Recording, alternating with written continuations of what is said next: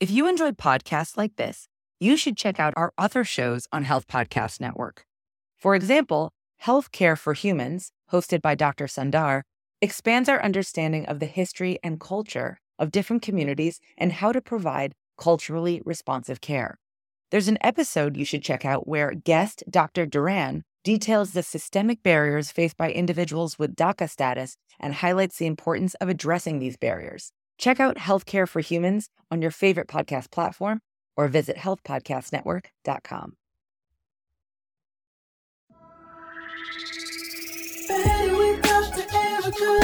Better do better, and better. Better. Be better, do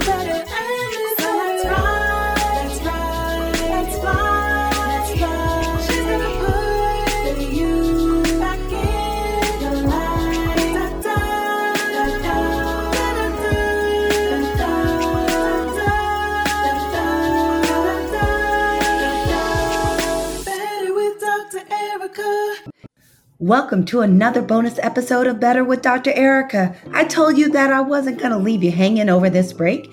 Here is a special Best of Better with Dr. Ericka episode that is, as they say, for the culture. This Best of Dr. Ericka episode features clips from episodes that spotlight Black history and culture just in time for Black History Month. You know it's not over, y'all.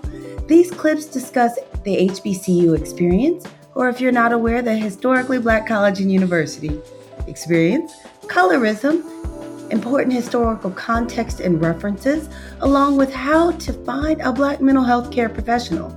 You'll want to stay on until the last minute to catch all of this wisdom. Now, don't worry, you don't have to identify as Black to enjoy this episode or learn. This episode can be a tool to help you amplify your voice as an ally, and subjects like colorism affect so many different cultures other than those of the traditional African diaspora. If you want to hear more, I encourage you to go back and listen to the original episodes. Now, here's how we share those shareable moments and tidbits on the socials in Better Nation. Just use the hashtag Better Nation when you post. It's that simple. So, we're going to start this episode off with B. Moore, Joy Stevens, Dwayne Meekins, and Dr. Robert Russell talking about the HBCU experience. Better with Dr. Ericka. I'm gonna say this. at- That's one of the beauties. We jumped on without knowing each other. Uh, some of us, and it didn't feel unfamiliar. That's one of Yeah. the beauties of the HBCU experience. By virtue of you going to an HBCU and you being friends with someone on this panel, it felt like a friendship already. And that's one of the things that I've always enjoyed about being an HBCU grad. If I know somebody that went to Morehouse or Spelman or Hampton, if you're with them and you're cool with them, you're cool with who mm-hmm. they're with, and you get to move in that circle. I, I've really enjoyed that part of my HBCU experience. You know, it's like a it's a giant family. Like, you know, you go to a family reunion and if it's big enough, you don't know them people over there on the other side, but that's your auntie's cousin, sister's daughter's child and her, her and her new husband and his people. And the next thing you know, you playing spades with everybody. Mhm. And it's it's like all HBCUs are like one big family and we're just all cousins. You know, like I through y'all now through through me, y'all got connections to Texas Southern, to uh, Prairie View, because you know I got my folks back home. Um, shout out and who are also real G's moving in silence. I mean, as I got older, I realized I know people that are working in the governor's office. I know people that are Mhm. working in Fortune 200s. You know, um, that are that have VP level uh, responsibilities that are hiring managers. You know, before we used to all just go to Black College Weekend together. And Now I'm like, wow, you are you're an important person, and I have your personal cell phone number. And sometimes we don't use that to the advantage that we should to help each other. It's not about taking taking advantage of each other. It's about helping each other make those connections so we can build up the larger community, which is what I think we tend to stay focused on, even when we don't realize we're focused on. Well, to jump on what B. Moore said, excuse me, I mean, y- you got to give each other our roses. And he did not want it to go unnoted what uh, our other Dwayne is doing. And Mhm. sometimes we are cool with hanging out with each other, but sometimes it's also telling somebody, hey, man, I'm proud of what you're doing. And I'm Yeah. proud of the man or the, the woman you've become. And other people need to know how how special you are. we tend to be a little humble about that. You know, we we tend to not want to brag on ourselves because that's seen as being cocky or or sometimes uh, uh, bougie. But you know, to mm-hmm. to the real effect is it's what we need to do because just from that, there's some connections being made because now there's some other like, oh, okay, now we need to really talk about some things.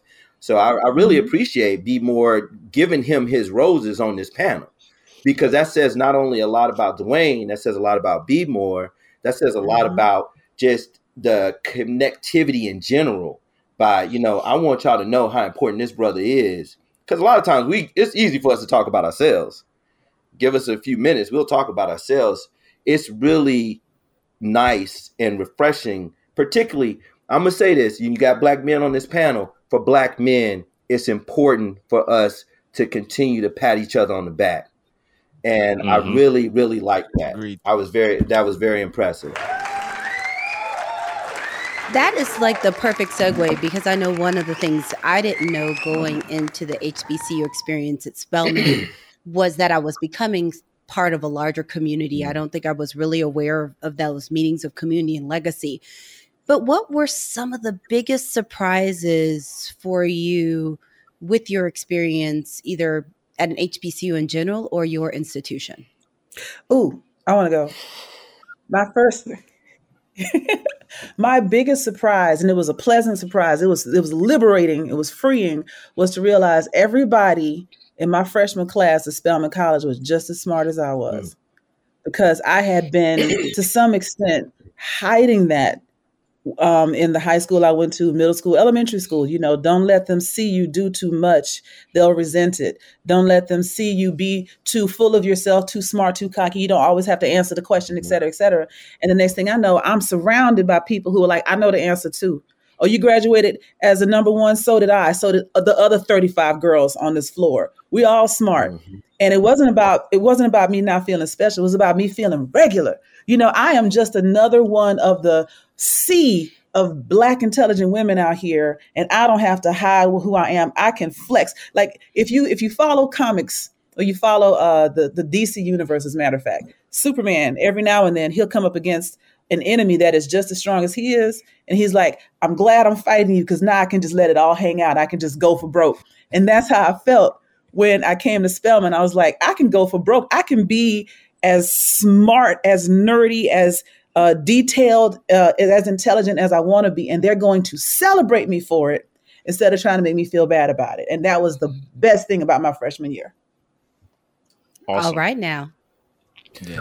I'll piggyback on that for me, it was I was in gifted classes since fourth grade, mm-hmm. and you are there's not a lot of people who look like you in those mm-hmm. classes. Mm-hmm. So when I got to A and T, and like Joy said, realize that I'm well, I knew I wasn't special, but when you get to just be normal, that's a great feeling. Mm-hmm. And it was, and it's also refreshing because now the burden isn't on me to be uh, representative of all black people and my failings don't translate to other black people's failings so if if i don't have a good test score or maybe i stayed up too late and and i didn't test well but that's not now reflective of what black people's intelligence level is and not having that burden and pressure was a huge relief mm-hmm. you said a lot you know, you, you talk about burden and lifting that burden. so that's huge. I think we should definitely dive into that. Um, I would say for one of the surprises, not a surprise, one of the things that I definitely noticed even, even today, looking back on it, is I had more black male PhDs as my professor or at a, as black male teachers at any level I've ever had in education at my HBCU. You know, so having, you know, every one of my black male uh, professors be doctor somebody it's just it's just awesome and having come from uh, new jersey in the school system i came through I, I, didn't have any black male teachers before that so that was mm-hmm. incredible mm-hmm. that was my one um, note there for, for me it was kind of like uh, the initial uh, comment but the opposite so i went through honors classes in high school And to speak to Dwayne's effect, you're told you're an exception, not the rule. You know, you're special, you're different. And sometimes you actually internalize that. You internalize that feeling that you're special, you're different, and you think there are not others like you. And I had to go to Xavier and realize that, man, there's a bunch of people that are like me, and there are a lot of people who are smarter than me and had to figure out now I got to compete against them and learn how to compete, but also build friendships with them. That was the difference too. And I think that getting back to the burden being lifted, it was also eye opening. It was eye opening to see that I was this kid from the south side of Chicago in classrooms with kids whose dads were lawyers and judges and doctors already. And having friendships being built from that. Their family, their their family members were already uh, high level people in companies and things like that, and they're my friends. Um, and that made it, like you said, it made it home, and it made it more like oh, I can be normal with all of these people from New Jersey, from Cali, from all over and we all got these similarities and that's the thing that really helps you to grow and to see that even when you leave the HBCU you have this community that allows you to help you compete and stand out and I I just love all of this because it's really hitting on two huge things which is just the supportive nature what it's like to see people that actually look like you that have a culture of excellence mm. and and also how seeing those things changes your self talk to yourself. So, you know, sometimes we talk on here about the better seven, those seven essential areas that are important for you to have that better life. And two of them are self talk and support. So, I wanted to say that, but I also want to say one of the things that happened for me was realizing the impact. And some of this, I feel like it sunk in a little bit more after I left, was what it was like going to school where there was literally no racism or sexism. Hmm. Especially as a, a black woman is going through school in your everyday experience, not being wrapped up in how do my professors think about me because I'm black? What do they think because I'm a woman? What's going to happen on campus? Our campus was really safe. It was primarily women it, it's just a lot of things that were just totally off the plate. So it was just a place of excellence where there wasn't a single time I feel like anybody would say, you can't do that, or that's not possible because you're a woman or because you're black. And just subconsciously what it meant to be in that type of environment. And I don't think I had really thought much of it before I went and until I got there. Better with Dr. Ericka. My heart is always warmed by how HBCUs create a culture of instant family, and I love hearing the epiphanies that different people had while attending an HBCU. Now, I could have these conversations all day, but the episodes have to end sometime. On to a discussion of history with Dr. Miller Boyd. You definitely don't want to miss this, especially because he talks about key historical events that everyone should know. You heard me, everyone. I listened really good here because social studies was not my ministry when I was in school. Better with Dr. Ericka. So, one of the things I would ask, especially since a huge issue that it seems like we have, I won't say everywhere, I can speak, speak about this country, is the short term memory of anything that has ever happened before and all yeah. of this rewriting of history. Do you, if you had to narrow it down to a few specific events that every single person needs to know about or a few historical things what would it be would be like your your top things that everybody needs to know about oh wow um, well thinking about my, my my particular field african american history i think understanding the beginning of the transatlantic slave trade is really important and also putting the American wing of the trade into context with the broader context of uh, colonization in the Western Hemisphere. You know, a lot of people talk about 1619 and the 1619 Project, but, you know, enslaved Africans came over to the Western Hemisphere forcibly starting as early as 1501. coming over to uh, San Domingue, uh, Haiti, Dominican Republic area, uh, the island of Hispaniola. And the, the majority of enslaved people came not to what is now the United States, but went into Hispaniola, Brazil, South America, and so forth. And what happened in the United States was just part of a, a larger uh, pattern uh, that really transformed the world and, and led Europe on the path for really about a 500 year of dominance. Um, I think it's important because when we think about what it means to have created a modern world. We have to be very honest about it in, in so many different ways. We have to acknowledge uh, what was done was horrible, number one. Uh, number two, that Africa did have slavery prior to the onset of the transatlantic slave trade, but it was different. Uh, another thing that we have to note is that a lot of people think that Africa was outside of kind of the known world at the time and was kind of isolated. And the reality was was that it was well integrated into markets in uh, Africa and uh, the Middle East, what is now the Middle East, Europe, and Asia, going back, you know, several hundred years prior to that, really seven thousand, several, several thousand years. And understanding that, and I've had to tell students this, you know, a lot of students, when we start talking about slavery, they automatically think this is part and parcel of this narrative of people who are quote unquote black being always perpetually at the bottom of the ladder, the social ladder. And I tell students, don't look at the last, don't look at history as like a snapshot. Look at it as a panel, look at it as a panorama. Because if we go back longer than that, we see a more even distribution of wealth, power, art, science, and so forth. So those are a few things that I would think. I think also if we think about the modern context uh, as it relates to slavery and the Civil War, we're just you know we're 150 years removed from that. Uh, there were people who were enslaved who lived until the 1940s. You know, the last person to experience the transatlantic slave trade uh, when the last ship was snuck into Mobile Bay in 1859 only died in 1940. My dad was six years old at the time. Uh, I look at my own family history. I'm the third generation on my dad's side born free in this country. Third generation. Um, I remember doing a lecture for uh, some of my students, and I talked about how I was just born, you know, just several years after the uh, Civil Rights Act was passed and the Voting Rights Act was passed. I'm the first generation of my family born with the full rights and privileges of citizenship.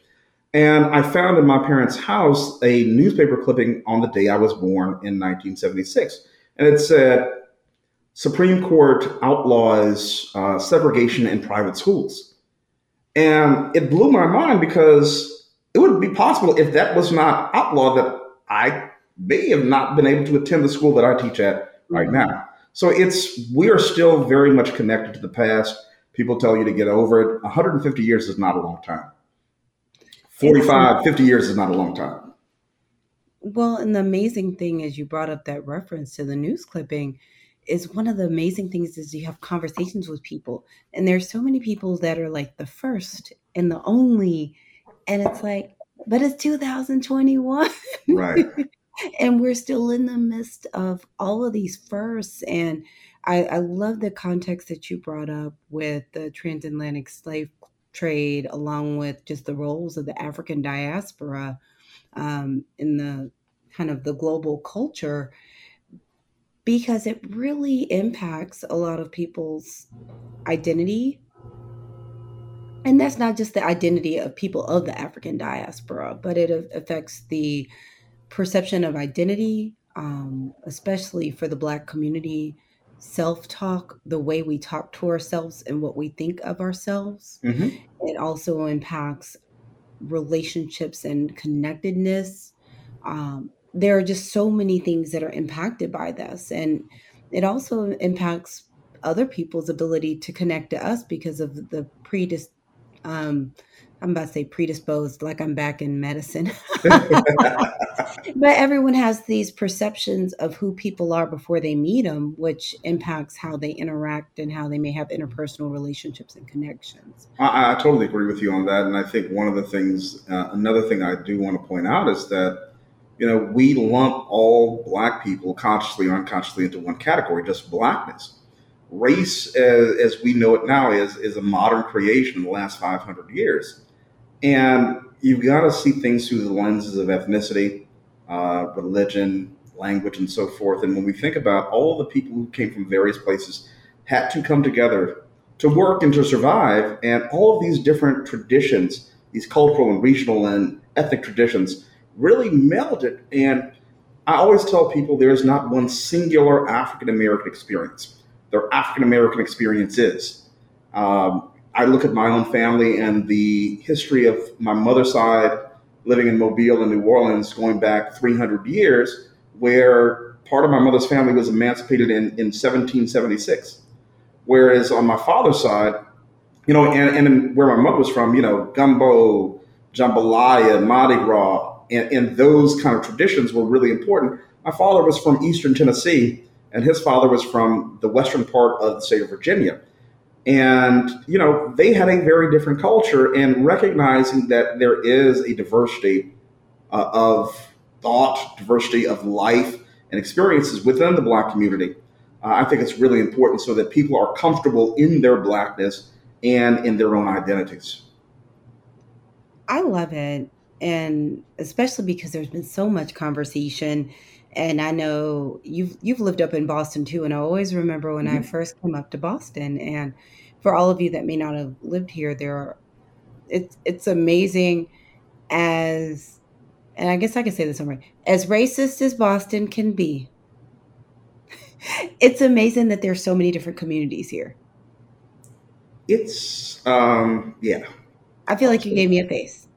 I did. Um, I Was I wrong for saying that it can be racist up here? Was I wrong? No, no, no. I, I think you undersold it. I think you Uh, undersold it. well, I mean, it's it's like you know, it's like you have a pretty robust Cape Verdean community here Yeah. and through Rhode, Island, um, a, a really robust um,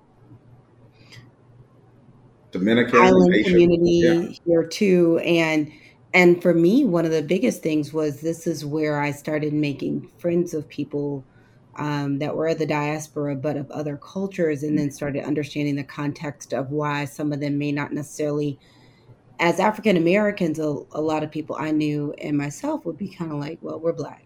Right. And I think meeting other people helped me start having a context of how everything isn't as black and white as sometimes Yeah. I was brought up to believe, as far as some people didn't necessarily identify with us. It didn't mean that they were against us. And you know, you look and you're like, but you darker than me. but but the construct of race where they're from is very different Yes. than this construct of race that we have in the United States Correct. that is very based on skin color. hmm Whereas I met a lot of people from different countries, and somebody would be like, "Well, I'm, you know, I'm from Trinidad, or I'm Bajan, or something like that," and they may not identify with being black the way we would say black, Right. right. but it wasn't that they were against the blacks. It, it's The just blacks. their construct was different. Well, it's definitely different, and we are, you know, I choose to call myself African American because that's the, the best term that I can use for myself in terms of my own family's ethnic and historical experience in this country, which is very particular and very, you know, it, it's it's a narrowly defined kind of experience in, in that regard.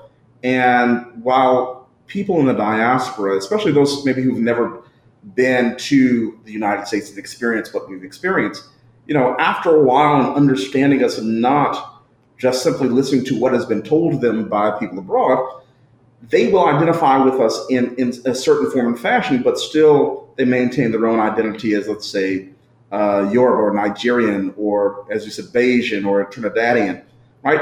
They can be both. And we can come together in a, in a place where we're all kind of on this, this one level, but we also have to, you know, recognize the, the unique parts of, and aspects of their own individual cultures. Amen. the doors of the church are now open. Yes, they're they're open. And and on this note, it, it feels like we're in a a pivotal historical moment right now. Um, between the pandemic, all of the racial injustice, um, political drama. it, there's it seems like there's literally been all of the things going on. Mhm.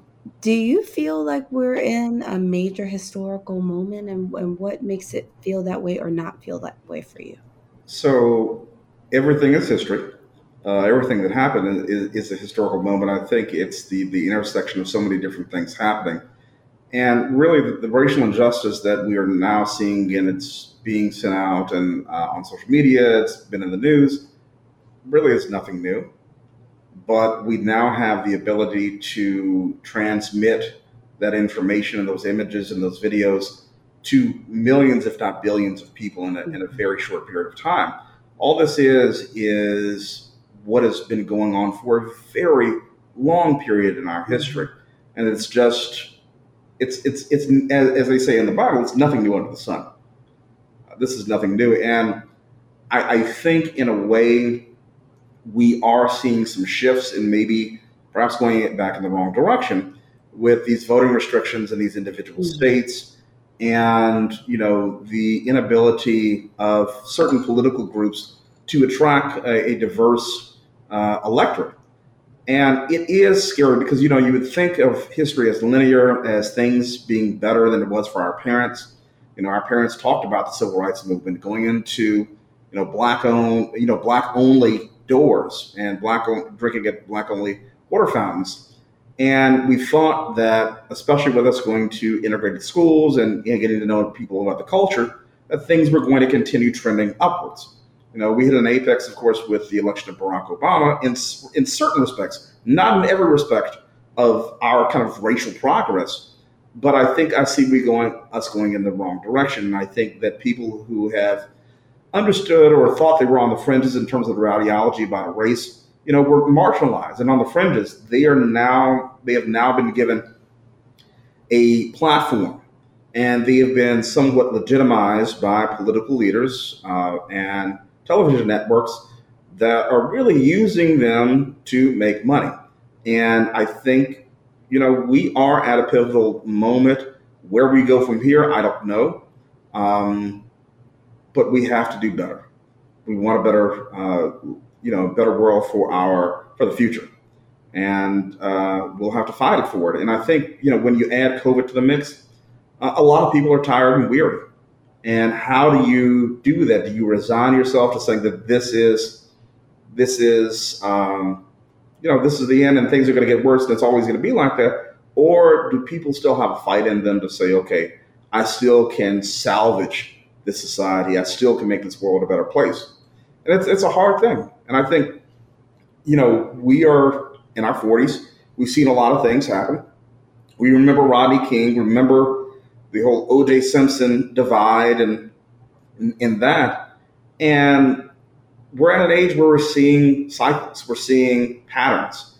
And, you know, sometimes, honestly, sometimes it feels hopeless. Uh, and other times, you know, we are hopeful that things will get better. And so it's it's it's an interesting time, I'll say that. Better with Dr. Ericka. Dr. Miller Boyd's wisdom is needed in this chaotic time of banning books, voter suppression, and continued racial injustice. Can you believe all the books that have been banned, y'all? I love how he mentions that every moment is history. It makes me feel empowered because each moment means something. We are all part of that living history. This next segment features me, yes, me, Dr. Ericka, discussing how to find a Black mental health professional. This was the answer to a question that I received at a speaking event about how to find a Black therapist. But these tips work for finding any type of Black mental health professional, including psychiatrists. Remember, psychiatrists can also do therapy, so we can also be counted as therapists. So stay tuned. Better with Dr. Ericka. How do you find an African American, or depending on what lexicon you are personally using, Black therapist? Um, intertwined in this, I will ask, answer a few ways to find someone, but there are some specific considerations that people will have um, when they're looking for someone that looks like them. And part of the reason people may be looking for a Black therapist is because there are some things that are unique to the experience of being Black in America. Um, and as we talked about, sometimes African Americans don't always get the best care. So let's go back to how do you find an African American therapist? There are three ways I would recommend. The first one is you can go to a website that specializes in Black mental health professionals. The number one site for that to me is Therapy for Black Girls. They didn't pay me. I am not sponsored by them. but Therapy for Black Girls. The reason I love Therapy for Black Girls is when you look at Therapy for Black Girls, pretty much everyone that lists there is Black. Now, even though it's therapy for Black girls, most of the people will also treat men.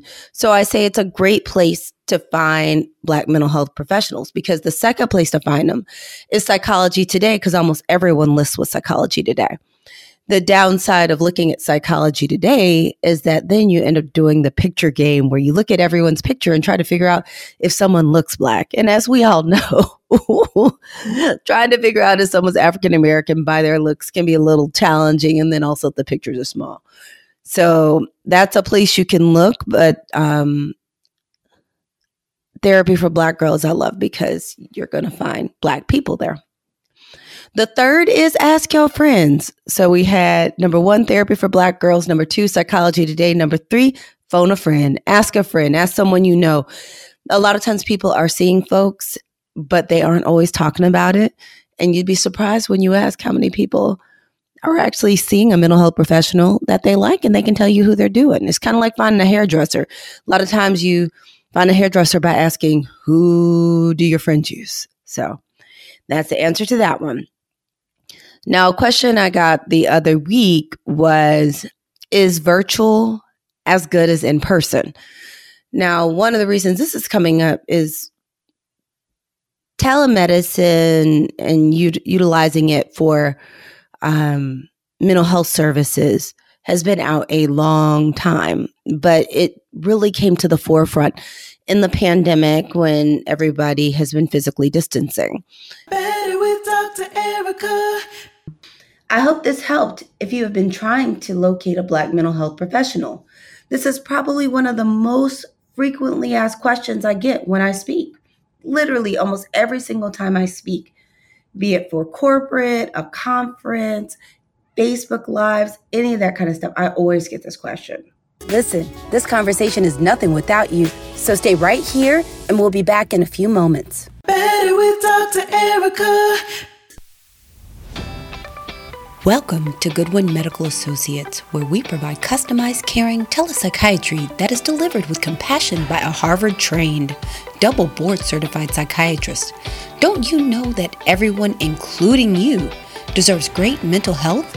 Visit www.goodwintelepsych.com for more information and to book your free consultation. Let me introduce you to Better Nation. Better Nation is the community of people that follow the Better with Dr. Ericka podcast that are like you and want to be better, do better, and live better. By becoming a member of Better Nation, you also get to receive member only bonus content to put you officially in the inner circle. Show notes with timestamps so you don't have to search for your favorite moments and some bonus free coaching tools. So visit joinbetternation.com. That's joinbetternation.com to become a VIP and be a part of Better Nation. Welcome to What's Up with Dr. Ericka. And guess what? I am your host, Dr. Ericka. So Valentine's Day just passed. Guess what, y'all? I had no date. I can't even remember my last date. Yes, my dating life is really not sexy. And I know I'm not alone out here in these single streets. I know the pandemic has amplified these seasons of loneliness, and days like Valentine's Day that celebrate romantic connection seem to amplify it. I want to tell you something. Don't forget that you're in a season, and seasons end. But try being proactive with connecting with others. You don't have to have a date or a boo or have a love in your life. But you do need to nurture relationships. Those relationships that are platonic or family or friends, they all mean something. You can get love there too. You can get your love bucket filled there. I know it's not the same, but it can mean a lot. And it can help combat those feelings of loneliness. So, my homework for you is to call one person today. Physical distancing doesn't have to mean social isolation. Back to the show. Better with Dr. Ericka. Now, this next clip features Better with Dr. Ericka regulars, Chuck Hobbs and Joy Stevens discussing colorism. Specifically, what is colorism? Colorism impacts so many cultures that you want to stay tuned in. Better with Dr. Ericka. One of the reasons I'm having both of them here for this conversation is I knew they would be very thoughtful, but could also be solutions focused. Because the one thing that happens with some of these topics is people get together and it ends up being two steps away from trauma bonding or who has been wrong the most. Mm. And I wanted to have a conversation that was a little bit more educational and also solution focused. But let's start it off. We're going to start it off basic. And either of you can chime in or both of you. What what do you consider colorism to be? Mm, I'll take this one. Okay. So, DE and I hat on for a second. Colorism is an offshoot of racism, and all of its system stems back from white supremacy. Now, you can have a preference for um, eye color, skin color, facial structure, et cetera, et cetera. There's nothing wrong with having a desire to see something that you personally find attractive. Colorism specifically is the desire or the um, finding of lighter skin tones um, more desirable or more advantageous, more attractive, specifically because they're lighter. Not because you find them more attractive um, in their in their own right, but because you see them as better. Colorism says lighter is better because it is more approximate to a whiter skin tone. Um, everywhere that you go in the world, and it's not an it's not a Europe, it's not an American problem, it's not a Louisiana problem, it's not a Southern problem. It is a global issue. And it is all about anywhere that European colonialism or imperialism has touched the world and stated unequivocally that European fair, you know, Aryan, Germanic, whatever you want to call it, Scandinavian skin tone, blonde hair, blue eyes, fair, you know, non-melanated skin was better, either through um, military might, um, monetary advantage, etc.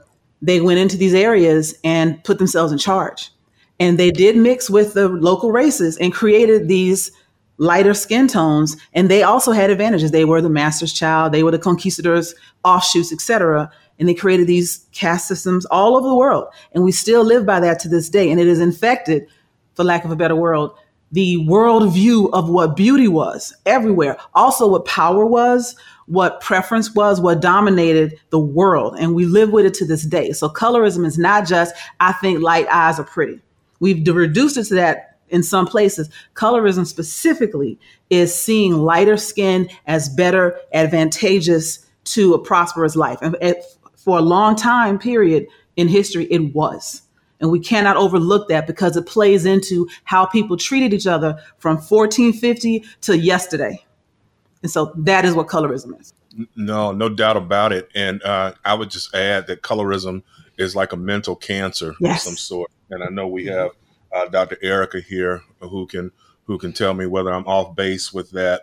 But it is something that deep down inside, and, and that's why I'm so grateful to be able to have this conversation with you two uh, sisters, because I know that both of you think deeply. Uh, as many of our brothers and sisters who come from the HBCU world or, or, or just the world period. I mean, mm-hmm. I, I, don't want to delineate, but I, I will say that those of us who come from the HBCU tradition we have been dealing with these topics uh, nonstop since our freshman year. Uh, you know, even the great movie, and I know we'll talk about it at some point in time, School Daze, mm. which came out mm when I was in 10th grade.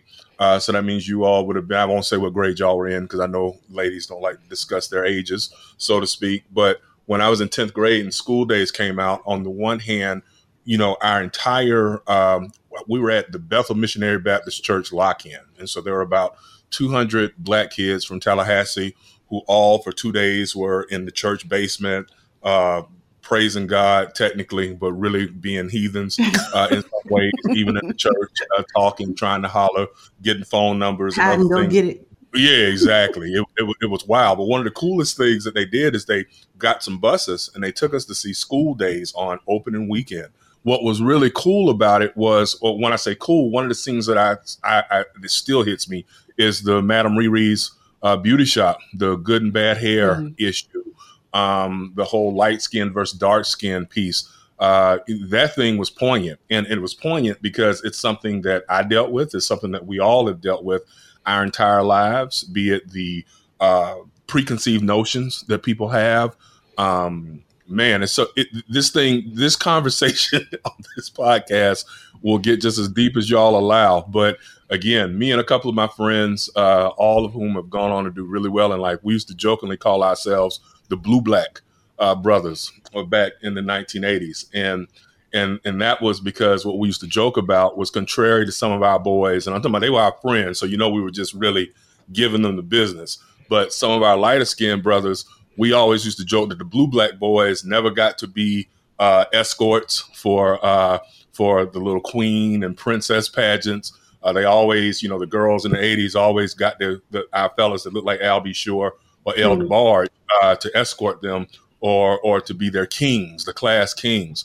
Uh, the Blue Black Boys used to be against uh, being ring bearers because no one ever asked us to be a ring bearer in uh, weddings when we were little kids. So we did it as a joke. But you know how they say there is truth in jest? Uh, when I look back at it, mm-hmm. I think mm-hmm. to a great extent, some of us were hurt that, you know, when we were little old boys, uh, I'll tell you straight up, the girl that I had the biggest crush on in sixth grade, I asked her to go to the middle school Valentine's Day uh, dance with me, and she told me she would if I could make myself look like uh, El DeBarge or Michael Jackson. And and that kind of messed with me um, because again, I get it. I mean, at the time, DeBarge was like one of the top groups, and everybody knows that Michael Jackson and the Jacksons were like that group uh, in the 1980s. But here I was, an 11 year old boy, sitting up, literally looking in the mirror, thinking, well, maybe if I got one of those Jheri curls and um, you know, maybe if my skin was lighter, maybe this girl would like me. And and to his credit, thank God I had my father, who I look a lot alike, um, who laughed when I asked him about the Jheri curl piece. He was like, he said, "Boy, he, there's nothing wrong with the way your hair looks or the way you look." He said, "Just keep getting that lesson."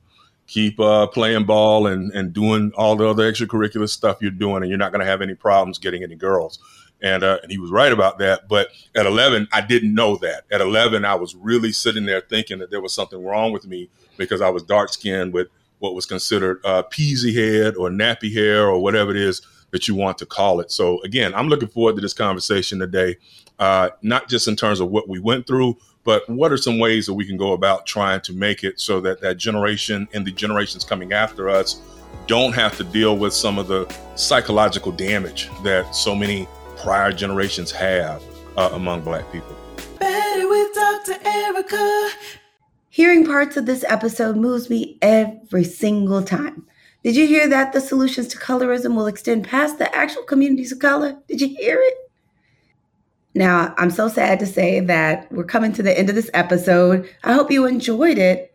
I'm, I love bringing these bonus episodes and these best ofs just always warm my heart because I then get to hear things over again. And sometimes I remember new things when I hear it the second or third or fourth time because you know I've listened to these episodes quite a few times. But I hope you enjoy them also. So stay tuned for more bonuses while we get season three ready for you. Now, let me tell you that it's going to be fire. You're not going to want to miss season three. I'm just so excited. If you haven't followed or subscribed to the podcast, please do. That way, you won't miss these last few bonus episodes before we kick off season three. Now, if you want to hear more, go ahead and go back and listen to past episodes, including the episodes that these clips were from. Hey, you know, I'm doing my part to, to support you so you can always listen and get your Dr. Ericka fix on with the Better with Dr. Ericka podcast. There are quite a few episodes because we have two seasons and two sets of bonuses out there. But I also need to specifically say thanks for all of your support and for choosing to have me and my guests in your ears. There is literally a zillion podcasts out there, and you chose to listen to me. And I also need to give you a big round of applause because guess what? You chose you today. You took some time out of your day to listen to something to help make you better. So you chose you. I'm here to put you back in your life. And I'm so proud that you are doing the same. So, one more thing if you like what you heard, can you please rate and review? Okay, I'm really going to get out of here. I know I keep saying I'm going to leave and I just don't leave. I feel like I'm that person that has 10 conversations on the way out the door. I'm sending you much love. And guess what? Happy Black History Month, y'all, even though Black History is every day. But stay safe out there because this pan to the pandemic is still not over. I want us all to be able to sit together and chat about all of our experiences during the wonderful world of COVID. And I'll be here to do that. So please continue to take care of yourself and take necessary precautions. Last thing is give yourself a big hug, a big one. Squeeze tight. Can you feel it? Mm. Now, if you're driving, just wait until you're parked to do that. Can't have anybody have any accidents on my part. So until next time, have a better day. I'm so excited that you have been here supporting Better with Dr. Ericka along the way. Can you believe we just made it to the end of season two? Season two. First, I have to say thank you for making my dream of being a podcast host come true. Thanks for all your support, and I look forward to bringing even better content for you, which is hard because it's getting pretty good in season three. Now, while I'm gone, that doesn't mean the episodes will stop coming you will see some bonus episodes pop up, so it's going to be important for you to follow or subscribe to the podcast. That way, you won't miss a thing. Now, if you start missing me too much, you can always go back and listen to past episodes because, as you can tell, there are quite a few. So, especially if you started listening a little later in the podcast, or there's some things that you may want to just listen to again and see what additional knowledge and tidbits you can get, I encourage you to go back and listen to some past episodes and I will be busy like a busy bee coming up with some new great episodes for you for season three. I even started taping some of them, and you are going to love them. I know I do. But thank you so much again. I can't wait to see you on the other side. Stay tuned for the bonus episodes. Better with Dr. Ericka. If you enjoyed podcasts like this, you should check out our other shows on Health Podcast Network. For example, Healthcare for Humans, hosted by Dr. Sundar, expands our understanding of the history and culture of different communities and how to provide culturally responsive care. There's an episode you should check out where guest Dr. Duran details the systemic barriers faced by individuals with DACA status and highlights the importance of addressing these barriers. Check out Healthcare for Humans on your favorite podcast platform or visit healthpodcastnetwork.com.